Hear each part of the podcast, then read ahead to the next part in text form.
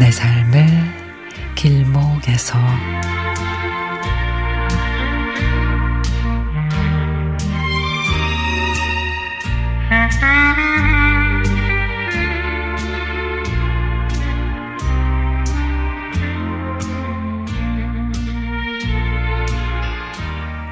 경상도 산골에서 자란 동갑내기 세 명의 친구들이 있습니다. 생일도 이맘때로 비슷하고 항상 붙어 다녔죠. 고등학교를 졸업하고 뿔뿔이 흩어져 나는 도시로 나갔다가 고향으로 돌아왔고 유난히 약하고 여리여리했던 미숙이는 서울에서 결혼 후 제주도로 귀농해 감귤 농사를 짓고 있고 학교 때부터 뭐든 잘해서 선생님에게 예쁨 받던 은희는 산골에서 멀어지고 싶다고 먼 곳으로 대학을 가더니 부산 남자를 만나 바다를 원 없이 보고 있습니다. 이맘때가 되면 우리 단톡방이 바쁩니다. 이사 안 가고 그 집에 그대로 살고 있니?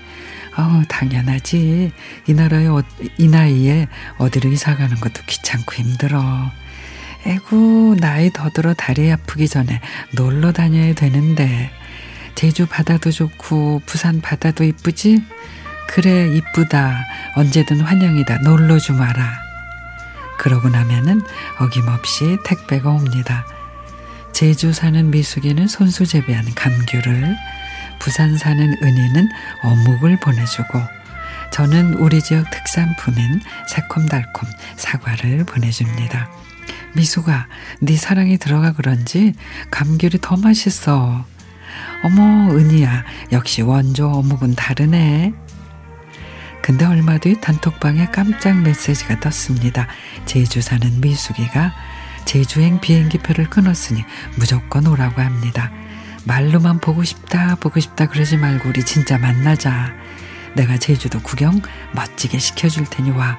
숙소도 잡아뒀거든. 지금껏 가족들을 위해 살아왔으니 이제 우리에게도 휴식이 필요하다는 친구의 말에 울컥했습니다.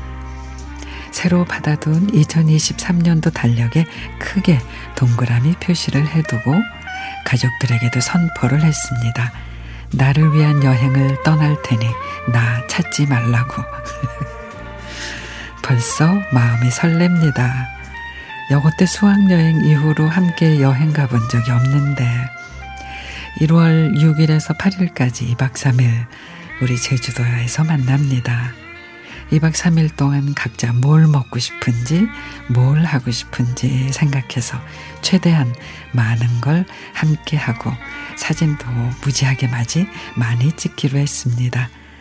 아, 이런 소중한 친구들이 있어 너무 행복합니다.